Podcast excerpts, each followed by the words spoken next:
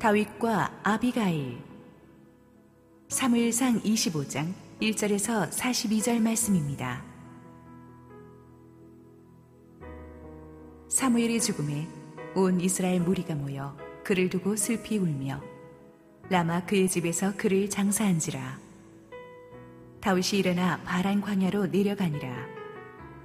마을에 한 사람이 있는데 그의 생업이 갈멜에 있고 심히 부하여 양이 삼천 마리요 염소가 천 마리이므로 그가 갈멜에서 그의 양털을 깎고 있었으니 그 사람의 이름은 나발이요 그의 아내 이름은 아비가일이라. 그 여자는 총명하고 용모가 아름다우나 남자는 완고하고 행실이 약하며 그는 갈렙 족속이었더라. 다윗이 나발이 자기 양털을 깎는다 함을 광야에서 들은지라 다윗이 이에 소년 열 명을 보내며 그 소년들에게 이르되 너희는 갈멜로 올라가 나발에게 이르러 내 이름으로 그에게 문안하고 그 부하게 사는 자에게 이르기를 너는 평강하라. 내 집도 평강하라. 내 소유의 모든 것도 평강하라. 내게 양털 깎는 자들이 있다함을 이제 내가 들었노라. 내 목자들이 우리와 함께 있었으나 우리가 그들을 해하지 아니하였고 그들이 갈멜에 있는 동안에 그들의 것을 하나도 잃지 아니하였나니 내 소년들에게 물으면 그들이 내게 말하리라. 그런즉 내 소년들이 내게 은혜를 얻게 하라. 우리가 좋은 날에 왔은즉 내 손에 있는 대로 내 종들과 내 아들 다윗에게 주기를 원하노라 하더라 하라. 다윗의 소년들이 가서 다윗의 이름으로 이 모든 말을 나발에게 말하기를 마침에 나발이 다윗의 사환들에게 대답하여 이르되 다윗은 누구며 이세의 아들은 누구냐? 요즘에 각기 주인에게서 억지로 떠나는 종이 많도다. 내가 어찌 내 떡과 물과 내 양털 깎는 자를 위하여 잡은 고기를 가져다가 어디서 왔는지도 알지 못하는 자들에게 주겠느냐 한지라 이에 다윗의 소년들이 돌아서 자기 길로 행하여 돌아와 이 모든 말을 그에게 전하매 다윗이 자기 사람들에게 이르되 너희는 각기 칼을 차라 하니 각기 칼을 차매 다윗도 자기 칼을 차고 400명 가량은 데리고 올라가고 200명은 소유물 곁에 있게 하니라. 하인들 가운데 하나가 나발의 아내 아비가일에게 말하여 이르되 다윗이 우리 주인에게 문안하러 광야에서 전령들을 보냈거늘 주인이 그들을 모욕하였나이다. 우리가 들에 있어 그들과 상종할 동안에 그 사람들이 우리를 매우 선대하였으므로 우리가 다치거나 잃은 것이 없었으니 우리가 양을 지키는 동안에 그들이 우리와 함께 있어 밤낮 우리에게 담이 되었음이라. 그런즉 이제 당신은 어떻게 할지를 알아 생각하실지니 이는 다윗이 우리 주인과 주인의 온 집을 해하기로 결정하였음이니이다. 주인은 불량한 사람이라 더불어 말할 수 없나이다 하는지라. 아비가일이 급히 떡 200덩이와 포도주 두 가죽 부대와 잡아서 요리한 양 다섯 마리와 볶은 곡식 다섯 쇠아와 건포도 빅송이와 무화과 뭉치 200개를 가져다가 나귀들에게 싣고 소년들에게 이르되 나를 앞서가라. 나는 너희 뒤에 가리라 하고 그의 남편 나발에게는 말하지 아니하니라. 아비가일이 나귀를 타고 산 호젓한 곳을 따라 내려가더니 다윗과 그의 사람들이 자기에게로 마주 내려오는 것을 만나니라. 다윗이 이미 말하기를 내가 이자의 소유물을 광야에서 지켜 그 모든 것을 하나도 손실이 없게 한 것이 진실로 허사라. 그가 악으로 나의 선을 갚는도다. 내가 그에게 속한 모든 남자 가운데 한 사람이라도 아침까지 남겨두면 하나님은 다윗에게 벌을 내리시고 또 내리시기를 원하노라 하였더라. 아비가일이 다윗을 보고 급히 나귀에서 내려 다윗 앞에 엎드려 그의 얼굴을 땅에 대니라. 그가 다윗의 발에 엎드려 이르되 내 주여 원하건대 이 죄악을 나 곧 내게로 돌리시고 여종에게 주의 귀에 말하게 하시고 이 여종의 말을 들으소서. 원어옵나니 내 주는 이 불량한 사람 나발을 개의치 마옵소서. 그의 이름이 그에게 적당하니 그의 이름이 나발이라. 그는 미련한 자니이다. 여종은 내 주께서 보내신 소년들을 보지 못하였나이다. 내 주여 여호와께서 살아계심을 두고 맹세하노니 내 주도 살아계시거니와 내 주의 손으로 피를 흘려 친히 보복하시는 일을 여호와께서 막으셨으니 내 주의 원수들과 내 주를 해하려 하는 자들은 나발과 같이 되기를 원하나이다. 여종이 내 주께 가져온 이 예물을 내 주를 따르는 이 소년들에게 주게 하시고 주의 여종의 허물을 용서하여 주옵소서. 여호와께서 반드시 내 주를 위하여 든든한 집을 세우시리니 이는 내 주께서 여호와의 싸움을 싸우시며 내 주의 일생에 내 주에게서 악한 일을 찾을 수 없음이니이다. 사람이 일어나서 내 주를 쫓아 내 주의 생명을 찾을지라도 내 주의 생명은 내 주의 하나님 여호와와 함께 생명싸개 속에 쌓였을 것이요 내 주의 원수들의 생명은 물매로 던지듯 여호와께서 그것을 던지시리이다.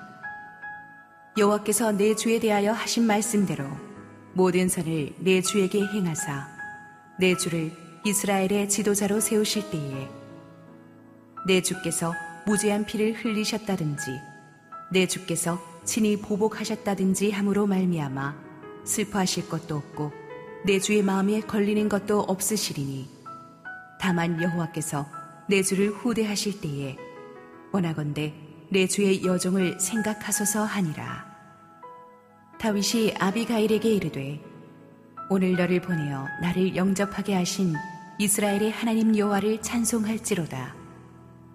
또 내 지혜를 칭찬할지며 또 내게 복이 있을지로다. 오늘 내가 피를 흘릴 것과 친히 복수하는 것을 내가 막았느니라.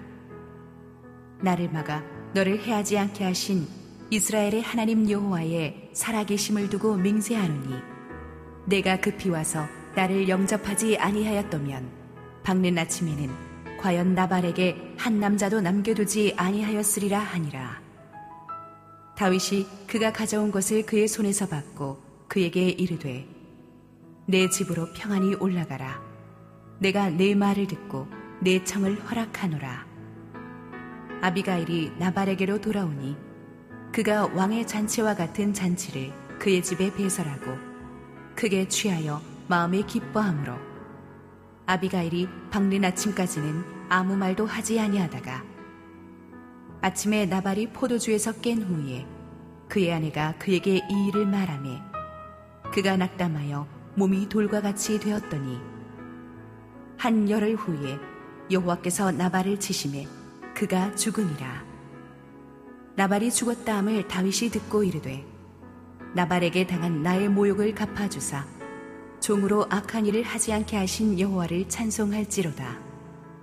여호와께서 나발의 악행을 그의 머리에 돌리셨도다 하니라.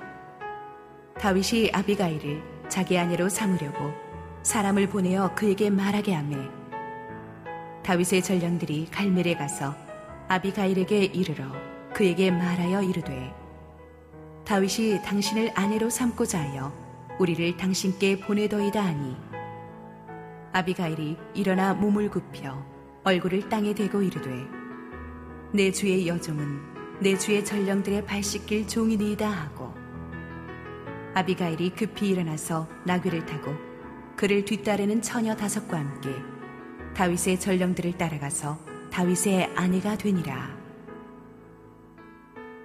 할렐루야 우리 하나님께 감사와 영광의 박수 올려드리겠습니다. 축복된 주일 예배 현장에 오신 성도님들과 지금 가정에서 실시간 온라인 생방송으로 예배에 동참하고 계신 국내 모든 성도님들에게 하나님의 은혜가 충만하게 임하기를 원합니다. 성경에 보면은 한 사람의 인생에서 결혼의 중요성, 가정의 중요성을 수도 없이 많이 강조하고 있습니다. 지혜의 시집이라는 이 잠언서의 경우는 결론이 지혜롭고 현숙한 아내의 이야기입니다.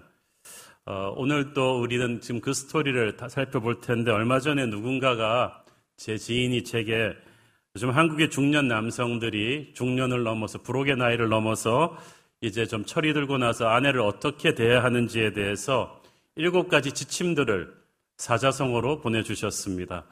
아, 제가 여러분들한테 이걸 보여드릴 텐데 이것은 약간 아재 개그 비슷한 형태의 것이기 때문에 여러분들이 마음껏 어, 참 공감대를 느끼면서 이렇게 아멘으로 화답해 주시면 좋을 것 같아요. 첫 번째는 아, 인명 제처. 사람의 운명은 아내에게 달려 있다. 두 번째는 진인사 대처명. 최선을 다한 후에 아내의 명령을 기다려라. 세 번째, 지성이면 감처. 정성을 다하면 아내도 감동할 것이다. 네 번째, 이게 좀 굉장히 중요한 말이죠. 처화태평. 아내 밑에 있으면 모든 것이 편하다. 다섯 번째, 사필귀처. 중요한 결정은 결국 아내의 뜻에 따르게 된다. 여섯 번째, 고진철에 힘든 일을 끝내니 아내가 검사하러 온다. 일곱 번째, 개과 처선 잘못을 고치고 아내의 처분을 기다려라. 우리 참 아, 조크지만 뼈가 있는 명언들 같은데 어쩌면 제가 사는 법을 이렇게 잘 표현했는지 참 모르겠어요. 아, 근데 오늘의 본문에도 보면은 다윗의 광야 생활 가운데 일어난 에피소드인데 현숙한 지혜로운 한 명의 아내로 인해서 온 집안 전체가 이 그, 망할 수 있는 위기를 넘기게 되는 스토리. 1절에 보니까 먼저 하나님의 사람 사무엘의 죽음이 나옵니다. 우리가 알다시피 사무엘은 정말 이스라엘 전체의 영적 아버지와도 같은 사람 아닙니까? 미츠바 기도 대성회로 나라의 부흥을 일으키고 블레셋의 침략을 물리치면서 국론을 하나로 모은 다음 사울을 왕으로 첫 번째 왕으로 세운 사람입니다. 사사 시대를 종식하고 왕조 시대의 문을 열어준 사람이죠. 사울이 하나님께 불순종하니까 어, 사무엘은 다윗을 이제 왕으로 기름 붓습니다. 이스라엘 전체가 영적 아버지로 애도, 어, 존경해 오던 인물이기 때문에 모두 그의 죽음을 애도했습니다. 사무엘의 장례식이 끝난 뒤에 다윗이 일어나 바란 광야로 내려갔다고 말하는 것으로 봐서 다윗이 도망자 신분이었지만 은밀하게 이 사무엘의 장례식에 참여했던 것 같습니다. 다윗도 슬픔이 컸을 거예요. 사울에게 쫓기면서도 영적 멘토인 사무엘이 살아 있었기 때문에 다윗은 든든했는데 이제 사무엘이 죽습니다.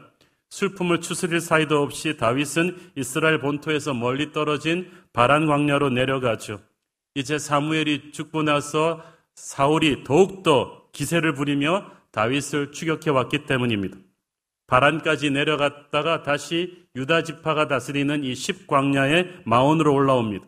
근데 다윗이 지금 혼자가 아니잖아요. 600명이 넘는 부하들을 거느리고 있어요. 그 마온에서 그는 나발이라는 지역 유지에게 부족한 식량을 조금 요청을 하게 됩니다. 그럴 만한 것이 이절에 보니까 이 나발은 굉장한 부자였습니다. 3천 마리의 양과 1천 마리의 염소를 소유한 그 지역 최고의 갑부였습니다. 근데 그때가 마침 양털 깎는 때였다고 했거든요. 유목민 문화에서 이 양털 깎는 날은 축제의 날입니다. 그 당시 자신들의 양떼를 칠 수 있도록 알게 모르게 도움을 준 모든 이웃들을 초청하고 그냥 있는 나그네들까지 다 초청해서 성대하게 대접하는 축제의 때입니다. 그래서 다윗이 겸사겸사 이때는 다 인심이 후해지는 때이기 때문에 지역 최고의 부자 나발에게 10명의 사자를 보냅니다. 우리 600명의 좀 식량을 조금 이 축제 때 나눠달라는 거였죠. 어, 다윗은 그렇게 하면서 자기가 이 나발의 목장에 그동안 해를 끼치지 않았을 뿐 아니라 나발의 양떼를 지켜주었다는 것을 강조합니다. 15, 16절에 보면 나발의 목자들도 그 사실을 증언을 해줍니다. 다윗이 자신들과 함께 들에 있을 때 그 양떼를 그 엄청난 양떼를 잘 지켜주었다는 것을 왜 이게 참 드문 일이냐 하면 600명이나 되는 무장병력을 갖고 있는 다윗이 마음만 먹으면 얼마든지 그 양떼를 노략질할 수 있었거든요. 식량을 이렇게 요청할 필요도 없이 자기들이 그냥 잡아가면 되는 거예요. 그 당시 힘 있는 무장 세력들은 다 그렇게 했어요. 하지만 다윗은 배고팠지만 그렇게 하지 않았습니다. 왜냐하면 지금 비록 도망자의 신분이었지만 다윗은 왕의 마음을 가지고 백성들을 대했기 때문입니다.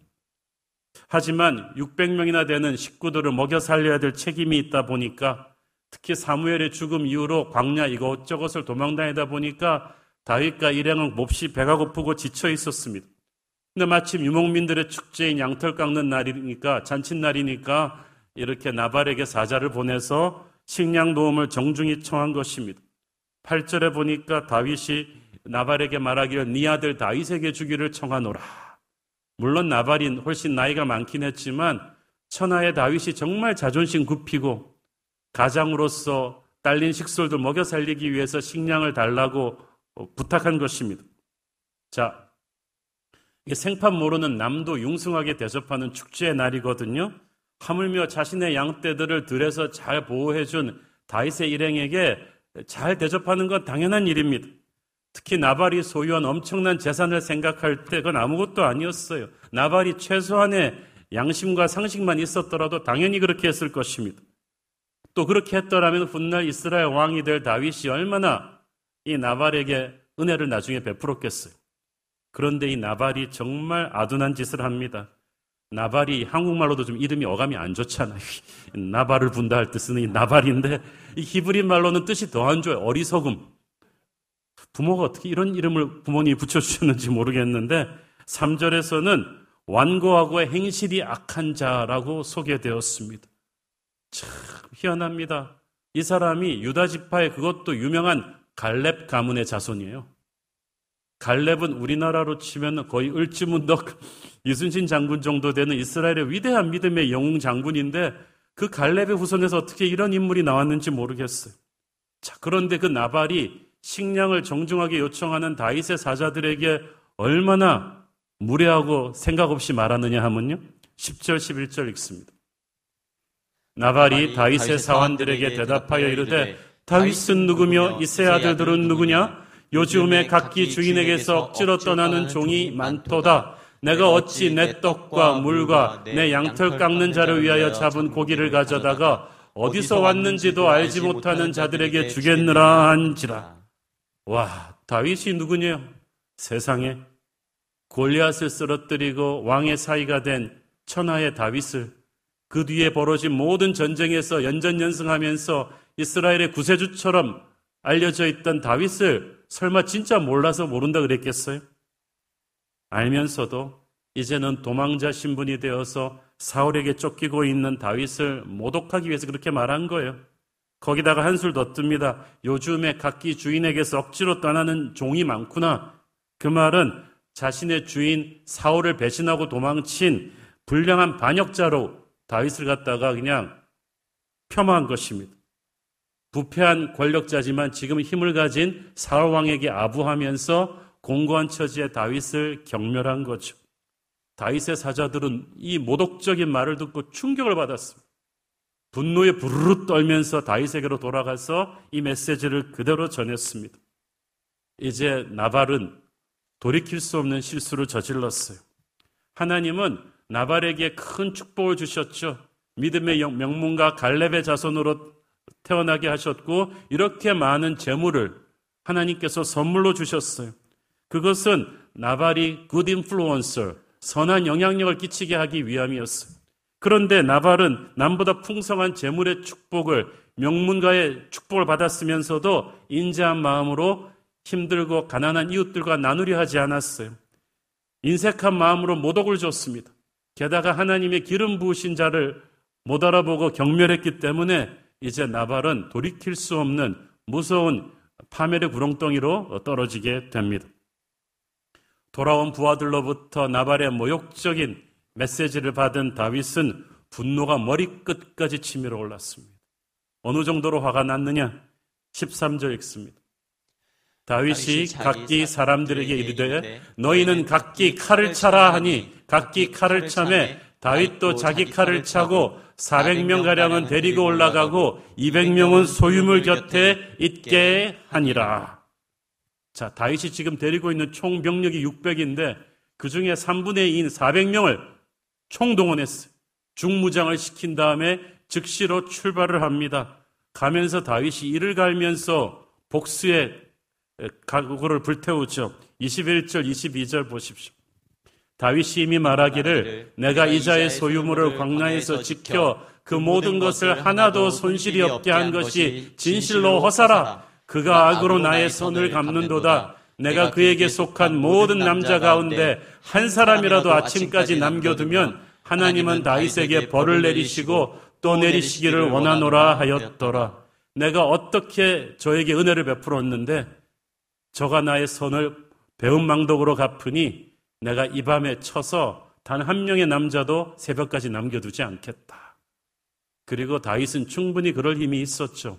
자기 혼자서 골리앗을 쓰러뜨리고 블레셋 진영을 쑥밭으로 만들어 놓는 사람인데 민간인 가문 하나 멸망시키는 건 이건 일도 아닙니다. 그거를 굳이 400명까지 데리고 가서 하겠다는 것은 정말 철저하게 응징하겠다는 뜻이죠. 이제 하룻밤만 지나면 이 나발의 집은 피바다가 될 것입니다. 다윗이 이렇게 분노하는 모습은 참으로 낯섭니다. 왜냐하면 다윗이 이때까지 우리가 본 다윗이 이렇지 않았잖아요. 자기를 은혜를 안 갚은 그일라 백성들을 또 그냥 뒀죠. 그를 고자질한 십 사람들에 대해서도 보복하지 않고 조용히 떠났죠. 자기를 죽이려 하던 사울도 마음의 갈등은 있었지만 기도하는 마음으로 용서했죠. 그 자기의 감정을 상당히 잘 절제하는 사람이었는데 이번에는 너무나 화가 났어요. 나발뿐 아니라 집안 전체를 멸망시키겠다고 펄펄 뛰었습니다. 그것은 이 나발이 다윗의 자존심을 건드렸기 때문이에요. 골리앗을 쓰러뜨리는 걸 시작으로 수많은 전쟁을 통해서 이스라엘을 살려낸 다윗을 이름 없는 시정 잡배 취급하고 그런 거짓 취급을 한 거예요. 게다가 주인인 사울 왕을 배신한 종이라고까지 모독했습니다. 실제 그렇지 않지 않습니까?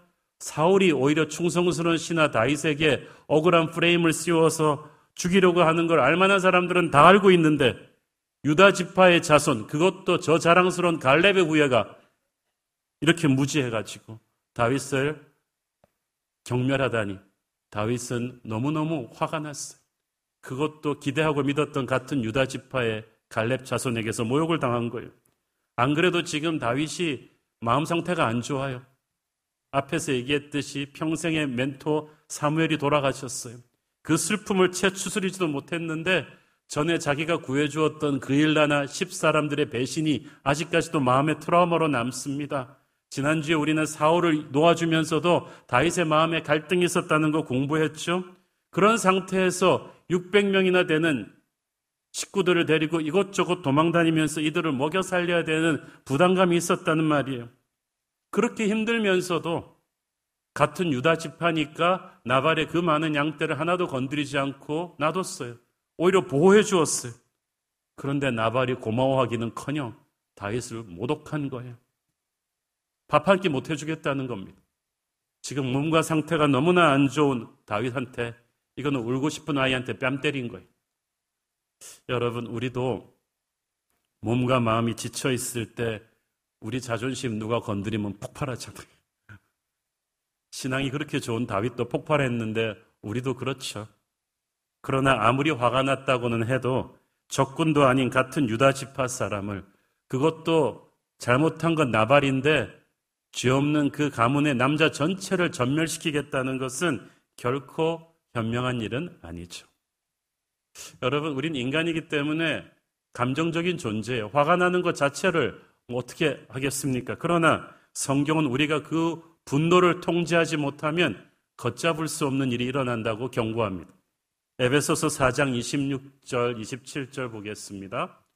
분을 내어도 죄를 짓지 말며 해가 지도록 분을 품지 말고 마귀에게 틈을 주지 말라. 분을 내어도 죄를 짓지 말라는 것을 영어 성경에 보면은 in your anger do not sin. 화가 난 상태에서 죄를 짓지 말라고 했어.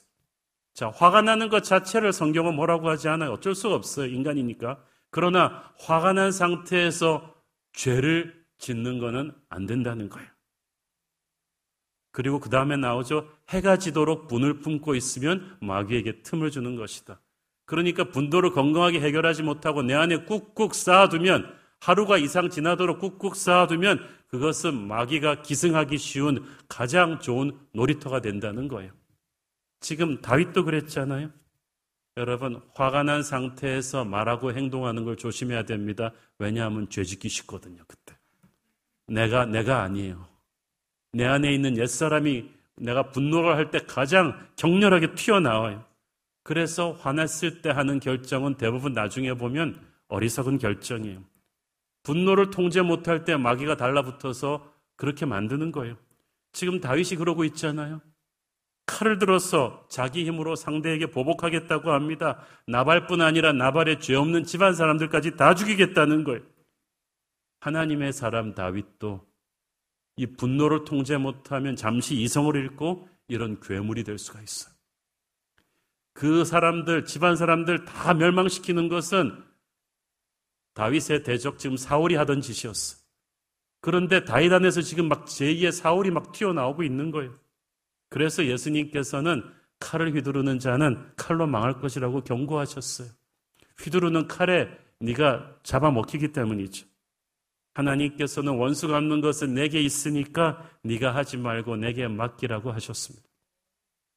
성경에서 이렇게 정확하게 경고하는데도 수많은 크리스천들이 화를 못 이겨서 이걸 어기고 자기가 칼을 휘두르다가 비극을 자초합니다. 여러분 지금 다윗처럼 억울하게 당하고 짓밟힌 자존심에 화가 나 계신 분이 있습니까? 여러분 앞에 있는 나발에게 지금 그래서 그냥 칼을 휘두르려고 하고 계십니까? 그렇다면 오늘의 메시지는 여러분을 진정시키려는 하나님의 은혜입니다. 서슬퍼렇던 다윗의 분노를 가라앉힌 것은 다윗의 부하들이 아닙니다. 전혀 뜻밖의 제3자 무지한 나발의 아내 아비게일을 통한 하나님의 역사였습니다. 어, 참 남편은 무지막지한데 아내는 어떻게 이렇게 좋은 사람이 있었는지 모르겠어요. 다윗의 400명 군대가 그날 밤으로 나발의 가문을 전멸시키려고 달려오는 그 정보를 나발의 하인이 전속력으로 달려와서 먼저 나발이 아닌 주인마님 아비게일에게 달려가서 구합니다. 그 하인은 정말 지혜로웠어요. 그래가지고 아비게일에게 가서 사건의 전후 그 전무가 후를 그냥 팍 빨리빨리 말씀하는 거예요. 그동안에 이 나발의 하인들과 양떼들이 정말 들에서 얼마나 그 들에서 다윗의 부하들에게 의해서 보호를 받았는지 그럼에도 불구하고 주인 나발이 다윗의 전령들을 어떻게 모독했는지 이에 분노한 다윗의 용사들이 그날 밤 안으로 이 집안을 전멸시키겠다고 지금 노도와 같이 달려오고 있다는 이 긴급 상황을 아비게일에게 전한 거예요. 마님, 마님. 주인한테는 이 말 해봤자 그 사람은 불량하고 무지해서 아무 대책도 못 쓸 거예요. 마님 이거 해결하셔야 됩니다. 시간이 없습니다. 정말 잘한 일이죠. 아둔하고 욕심 많은 나발과는 달리 아비게일이 3절 말씀처럼 총명하고 용모가 아름다운 현숙한 아내였죠. 이 재앙을 수습할 수 있는 유일한 인물이었어. 하인으로부터 이 정보를 전해들은 아비게일은 하늘이 노래지는 것 같았습니다. 자기 남편이 무지한 건 알고 있었지만 이 정도일 줄은 몰랐어요. 자칫 지체했다가는 오늘 밤 안으로 집안 전체가 멸망할 수도 있었습니다. 그래서 급히 음식을 준비했습니다. 성경에 보니까 떡과 포도주와 양고기와 볶은 공식, 건포도, 무화과 등을 가득가득 나귀에 실었어요. 이렇게 성경에서 쫙 나오니까 우리가 아무 생각 없이 읽지만 이것은 거의 최고의 VIP를 왕과 귀족들을 영접할 때 쓰는 축제 음식이에요. 이것을 짧은 시간에 마련할 수 있었던 것은 양털 깎는 축제 기간에 준비해 놓은 음식이 많았기 때문에 아비게리 이걸 빨리 끄집어낼 수 있었던 거예요. 어리석은 나발은 곳간에 이런 재물과 음식을 다 쌓아놓고도 인색한 마음을 품었다가 재앙을 자초했던 것입니다. 아비게일은 이 수백 명의 먹을 수 있는 이 음식을 먼저 싸서 하인들 편에 다윗에게 먼저 보냅니다. 그리고 자기가 그 뒤를 따라갑니다. 아무래도 자기보다 이게 스피드가 빠를 것 같고 먼저 풍성한 식량을 보내서 다윗의 분노를 조금이라도 가라앉혀 보려는 생각이었죠. 지금 다윗은 자기 자신을 이름 없는 거지로 모독하고 있는 나발에게 자존심이 상한 거거든요. 분노한 거거든요. 왕을 완전히 지나가는 거짓 취급을 했으니까 얼마나 자존심 상했겠어. 그래서 이렇게 왕에게 대접하는 좋은 음식들을 먼저 보냄으로써 아비게일은 당신은 왕처럼 존귀한 분입니다. 라는 무언의 메시지를 보낸 거예요. 고대 중동에서 남편의 허락 없이 부인이 이렇게 단도직입적으로 이렇게, 이렇게 일을 처리하는 것은 흔치 않았습니다. 그렇지만 지금은 상황이 너무나 급했기 때문에 어쩔 수 없었죠. 이렇게 보니까 14절, 20절에서는 이 하인에게서 일의 전모를 들은 아비게일이 이렇게 신속하게 일을 처리하는 장면이 나왔는데 그 같은 시각 21절, 22절에서는 다윗이 군대를 이끌고 달려오면서 새벽까지는 한 놈도 살려두지 않겠다고 일을 가는 모습이 나옵니다. 너무 화가 나 있었기 때문에 지금 다윗은 이성을 잃었어요. 평화롭게 일을 해결할 생각을 하지 못했습니다. 정말 긴박한 상황이었습니다. 그러나 하나님의 은혜로 아비게일이 다윗의 군대를 중간에서 인터셉트 딱 합니다. 그리고 막아서게 된 거예요. 그리고 기가 막힌 이제 다윗과 아비가일의 첫 만남이 이루어지죠. 23절, 24절 읽습니다. 아비가일이 다윗을 보고 급히 나귀에서 내려 다윗 앞에 엎드려 그의 얼굴을 땅에 대니라. 그가 다윗의 발에 엎드려 이르되 내 주여 원하건대 이 죄악을 나 곧 내게로 돌리시고 여종에게 주에게 말하게 하시고 이 여종의 말을 들으소서. 한눈에 봐도 아비게일은 그 집안 영주의 부인답게 아주 고귀한 복장을 하고 있었을 것입니다. 그런데 다윗을 보자마자 땅에 엎드려 얼굴을 땅에 대고 내 주라고 하고 자기를 여종이라고 합니다. 그러니까 다윗을 한없이 높이고 자신을 낮추는 거예요. 그러면서 남편의 죄를 자기에게 돌리라고 죄를 인정합니다. 야, 첫 번째 인상이 끝인상이라는 말이 있는데 이렇게 험악한 상황에서는 첫 단추를 어떻게 푸는가 굉장히 중요해요. 무슨 말을 하는 것보다 어떻게 하는가가 중요한데 아비게일은 한없이 겸손하기, 한없이 부드럽게 어프로치합니다. 그래서 분노에 차 있던 다윗의 마음을 녹입니다. 25절, 31절을 보면 이제 다윗을 차근차근 설득하는 아비게일의 지혜가 얼마나 놀라운 것인지 볼 수 있습니다. 아비게일이 말은 하고 있지만 실은 하나님께서 아비게일을 통해서 다윗을 감정을 가라앉히는 성령의 말씀을 하고 계세요. 먼저 25절, 26절 읽습니다. 원하옵나니 내 주는 이 불쌍한 사람 나발을 개의치 마옵소서 그의 이름이 그에게 적당하니 그의 이름이 나발이라 그는 미련한 자니이다. 여종은 내 주께서 보내신 소년들을 보지 못하였나이다. 내 주여 여호와께서 살아계심을 두고 맹세하노니 내 주도 살아계시거니와 내 주의 손으로 피를 흘려 친히 보복하시는 일을 여호와께서 막으셨으니 내 주의 원수들과 내 주를 헤아려 하는 자들은 나발과 같이 되기를 원하나이다. 아, 아비게일이 아주 정확하게 포인트를 찔러요. 제 남편 나발 이름값 합니다. 이름 그대로 불량하고 무지한 사람이니까 당신이 상대할 가치가 없는 사람입니다. 하나님께서는 그런 자를 벌하는 데 있어서 당신의 고귀한 칼을 더럽히지 않도록 저를 보내서 지금 막으시는 것입니다. 당신의 모든 원수들처럼 남편도 나발도 하나님의 심판을 받을 것입니다. 뭐 포인트가 깔끔합니다. 지금 분노하고 있는 다윗에게 가서 어설프게 남편 변호해봤자 소용이 없어요. 뭐 우리 남편도 사정이 있었겠죠. 평소에 그런 사람은 아닌데 뭐 이런 말 해봤자 소용이 없어요. 진짜 무지하고 불량한 사람이다. 잘못했다는 걸 깨끗하게 인정을 합니다. 당신이 화내실만 합니다. 이미 풍성한 식량도 보냈죠. 겸손하고 부드럽게 말하죠. 남편의 죄를 변명하지 않는 이 지혜롭고 아름다운 여인을 보면서 다윗의 분노가 조금씩 가라앉기 시작했어요. 그 다음이 놀랍습니다. 아비게일은 이제 이 상황을 넘어서 다윗을 향해 하나님이 갖고 계신 큰 그림을 기억하라고 다윗에게 권면합니다. 28절, 29절. 주의 여정의 허물을 용서하여 주옵소서. 여호와께서 반드시 내 주를 위하여 든든한 집을 세우시리니 이는 내 주께서 여호와의 싸움을 싸우시며 내 주의 일생에 내 주에게서 악한 일을 찾을 수 없음이니이다. 사람이 일어나서 내 주를 쫓아 내 주의 생명을 찾을지라도 내 주의 생명은 내 주의 하나님 여호와와 함께 생명싸개 속에 쌓였을 것이요 내 주의 원수들의 생명은 물매로 던지듯 여호와께서 그것을 던지시리이다. 포인트가 뭐냐면은 하나님께서 내 주를 통해서 집을 세우실 것이다. 이 집이라는 것은 하나님께서 다윗을 통해 세우실 이스라엘 왕조를 뜻합니다. 즉 지금은 도망자 신세이시지만 하나님께서는 곧 당신을 우리나라의 왕으로 세우실 것이며 새 역사를 시작하실 것입니다. 그러므로 당신은 개인의 싸움이 아닌 하나님의 싸움을 싸우는 사람입니다. 당신은 하나님의 용사입니다. 지금까지도 그랬고 앞으로도 그래야만 합니다. 원수들이 당신을 공격해 와도 하나님이 지켜주시고 오히려 그들을 멸하십니다. 즉 지금 아비게일은 무엇을 말하고 있는 거예요? 다윗 당신은 지금 자기가 얼마나 큰 사람인 줄 모르고 있어요. 정말 그랬습니다.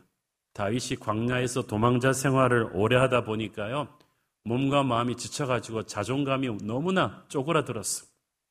고난과 아픔의 시간을 너무 오래 가다 보면은 낙담이 되죠. 감정이 날카로워지죠. 기도도 잘 안 나오고 하나님께서 계신가 안 계신가? 그래서 하나님께서 주신 큰 비전을 망각하고 그냥 하루하루 살아남는 게 급합니다. 고난의 의미를 모르고 고난 자체에 지쳐가지고 예민해져가지고 누가 조금만 자존심을 긁으면 이렇게 날카롭게 반응하는 거예요. 다윗이 지금 그렇지 않아요? 그래서 아비게일이 부드럽게 다윗을 토닥거리면서 말하는 거예요. 당신이 하나님 안에서 어떤 사람인지를 기억하세요. Remember who you are in Christ. 당신은 이렇게 작은 사람이 아니에요.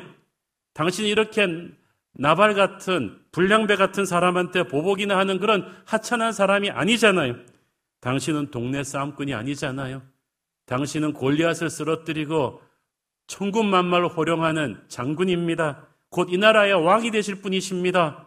장군답게 왕답게 지금부터 사셔야 합니다. 결코 나발 같은 인간 때문에 감정 낭비, 시간 낭비하지 마세요라는 거예요. 어쩌면 이것은 지금 저와 여러분이 들어야 될 메시지인지도 모르겠습니다. 성경은 분명히 우리가 사망의 음침한 골짜기를 지나갈 거라고 했는데 반드시 광야를 견디면 약속의 땅으로 갈 거라고 했는데 마귀는 그렇지 않을 거라고 하잖아요. 끝까지 광야라고 합니다. 계속 네가 고난 가운데 머무를 거라고 하면서 고난을 우리의 정체성으로 만들어 버리려고 해요. 너 병들었구나. 너 병자야. 앞으로 계속해서 병자일 거야. 병자답게 살아. 너 직장 잃었구나. 너 실업자야. 앞으로도 그럴 거야. 네 친구가 널 떠났구나. 이번이 처음도 아니지. 사람들이 별로 너를 좋아하지 않아. 앞으로 네 곁에는 아무도 없을 거야. 너 졌구나. 어떻게 하는 일마다 안 되냐? 이제부터 너의 이름은 루저야. 넌 루저로 살아. 다윗, 너 광야에 있구나. 너 도망자야. 앞으로도 계속 그렇게 사울에게 쫓기면서 살 거야. 어차피 베린 인생인데 뭐 어때? 나발 같은 인간들 막 죽이고 스트레스 풀고 그렇게 막 살아. 어차피 뭐 소망도 없는 인생인데. 이것이 고난 가운데 있는 우리에게 주는 마귀의 속삭임입니다. 그러나 이때 우리는 기도하면서 서타나 물러가라. 이 절망적인 음성을 끊어버려야지. 하나님께서 아비가일을 통해서 다윗에게 말씀하신 거예요. 너 loser 아니야. 너는 나발 같은 사람 아니야. 너는 이렇게 망가질 사람 아니야. 너는 보배롭고 존귀한 존재야. 하나님이 너를 지명하여 부르셨어. 너는 왕 같은 제사장이야. 거룩한 나라야. 하나님의 소유된 백성이야. 하나님께서 열방은 이 빛으로 나온다고 하셨어. 네가 새벽을 깨울 거라고 하셨어. 너는 위대한 걸작품의 인생이야. 그러니 사탄아 물러가라. 우리가 하나님 안에서 어떤 존재인가를 기억하는 것. 그것은 우리가 함부로 오늘을 살지 않게 하는 힘이 됩니다. 30절, 31절 계속해서 아비게일의 지혜로운 조언이 계속되죠. 여호와께서 내 주에 대하여 하신 말씀대로 모든 선을 내 주에게 행하사 내 주를 이스라엘의 지도자로 세우실 때에 내 주께서 무죄한 피를 흘리셨다든지 내 주께서 친히 보복하셨다든지 함으로 말미암아 슬퍼하실 것도 없고 내 주의 마음에 걸리는 것도 없으시리니 다만 여호와께서 내 주를 후대하실 때에 원하건대 내 주의 여종을 생각하소서 하니라. 말의 포인트는 이것입니다.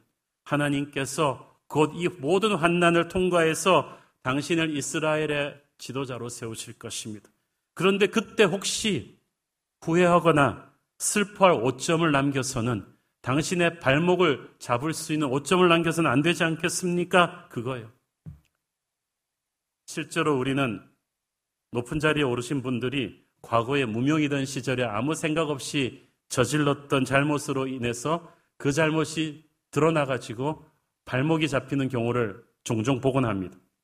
나발이 분명히 잘못했죠. 그렇지만 그로 인해 나발의 집안 사람들까지 다윗이 오늘 전멸을 시켜버렸더라면 나중에 후폭풍이 클 거예요. 게다가 나발은 다윗과 같은 유다 지파 사람인데다가 저 믿음의 명문가 갈렙의 후예거든요. 그래서 나중에 소문이 어떻게 나겠어요? 다윗이 장차 이 유다 지파에 이스라엘에서 가장 큰 유다 지파의 support를 기반으로 해서 이스라엘 열두 지파를 쌓고 이스라엘 왕조를 새로 세우는 왕이 될 텐데 죄 없는 민간인들을 그것도 저 명문가 갈렙의 후손들을 한순간에 감정에 못 이겨서 전부 다 살육했다는 기록이 남게 되면 그것은 새 왕으로서 다윗의 권위에 치명타가 될 것입니다. 위대한 제국의 왕이 되어서 하나님의 새 역사를 열어야 될 이 위대한 인물이 나발 같은 불량한 사람 때문에 발목이 잡혀서는 안 되죠. 마귀가 그렇게 하려고 했죠. 그거를 하나님께서 아비게일을 통해서 막으신 것입니다. 지금도 하나님은 우리 인생에 그렇게 역사하시는 일이 많을 거예요. 여러분, 살면서 우리는 수없이 많은 무지하게 우리의 자존심에 생채계를 내는 나발 같은 사람들을 만날 거예요. 정말 나발 같은 사람들을 만날 거예요. 남포 군전으로 내 차 앞에 확 끼어드는 사람도 그날의 나발이죠. 진상 고객, 나의 믿음을 배신하고 나에게 상처를 준 사람, 나를 무시하는 직장 상사나 동료, 그래서 믿음 좋은 나도 욱하는 성미를 폭발시키고만 싶은 그런 사람, 그러나 우리가 어떤 적을 상대로 싸우는가는 우리의 인물 크기를 결정합니다. 우리가 보배롭고 존귀한 하나님이 쓰시는 거룩한 존재인데 나를 긁어대는 나발 때문에 화를 내고 같이 싸우면 나도 나발 같은 수준이 됩니다.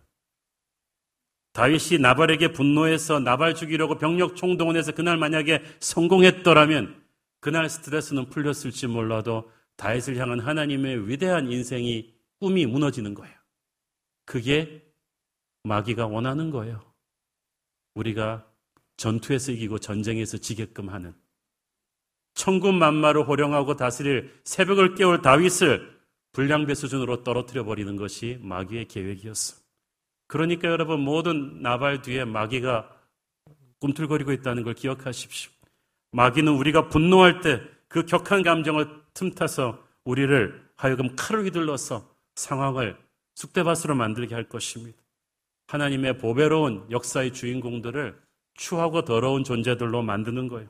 다윗도 거기에 넘어갈 뻔했던 거예요. 하나님의 은혜죠. 아비게일을 통해 다윗을 막았어요. 그래서 다윗이 아비게일의 말을 듣고 물러서죠. 물러서니까 그 다음에는 하나님이 해결을 하십니다. 35절, 35절, 8절에 보면 하나님께서 그 뒤로 이 사건을 어떻게 직접 해결하셨는가를 보여주죠. 다윗이 아비게일의 선물만 받고 돌아간 뒤에 아비게일이 집에 가보니까 남편은 완전히 뭐 눈뜨고 볼 수가 없어요. 엄청난 파티를 하고 술에 취해갖고 기뻐서 골아 떨어졌는데 아침까지 기다렸어요, 아비게일은. 성령의 사람이니까 이미 남편이 운명이 끝났다는 걸 알잖아요. 아침 먹으면서 남편한테 침착하게 얘기해 주는 거야. 당신 어제 저녁에 뭔 일 있었는지 알아?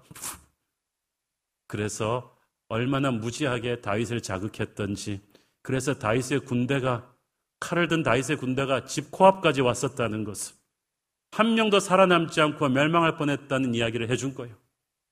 성경에 보면은 나발은 그 얘기를 듣고 충격을 받아서 몸이 돌같이 굳었다고 했어요. 무지한 사람이 또 마음은 약해요. 자기가 얼마나 바보짓을 했는지 그날 밤에 자기가 죽을 뻔했다는 사실을 덜덜 떨면서 거의 심근경색같이 온 것 같아. 그리고 열흘 만에 하나님이 직접 치셔서 무지한 나발은 죽습니다.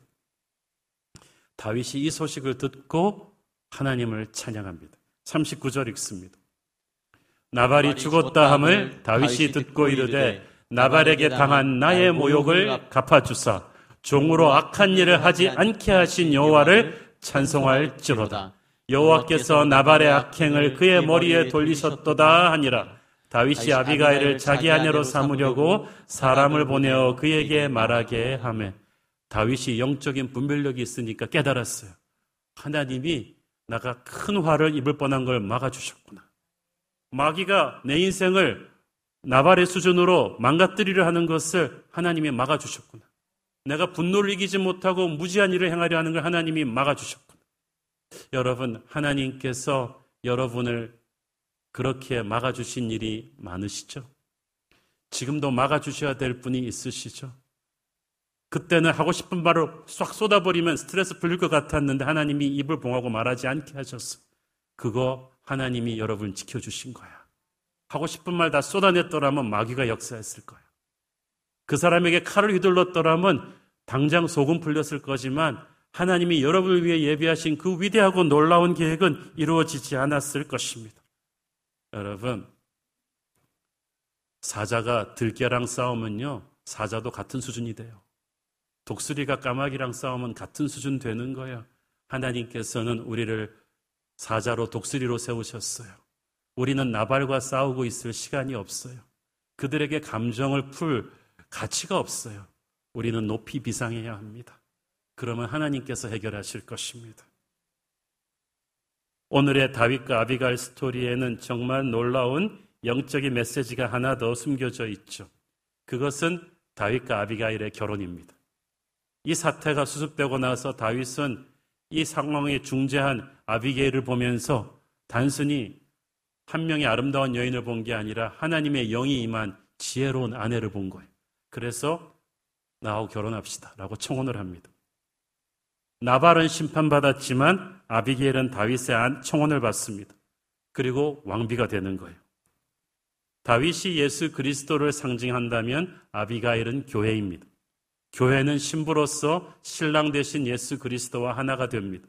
머리이신 예수 그리스도에게 우리의 모든 삶을 바치는 거예요.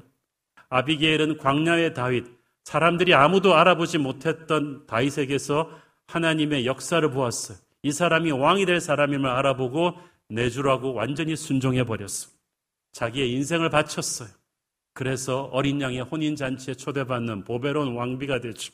교회도 마찬가지입니다. 나사렛 예수 그리스도 세상적인 눈으로 보면 말구에 오신 볼품없는 예수 그리스도이시지만 우리는 영의 눈으로 그분을 나의 주 그리스도로 고백합니다. 그 고백과 함께 우리는 구원을 받고 교회 공동체의 일원이 되었습니다.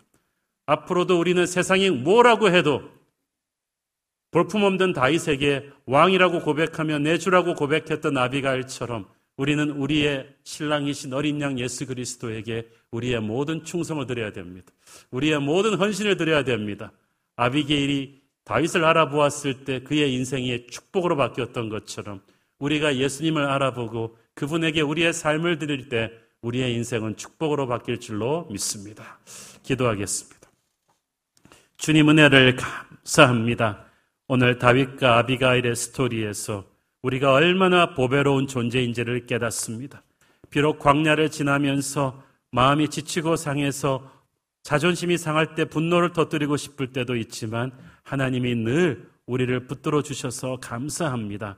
아비가일처럼 우리가 주님을 사랑하기를 원합니다. 어린 양이신 예수 그리스도께 헌신하기를 원합니다.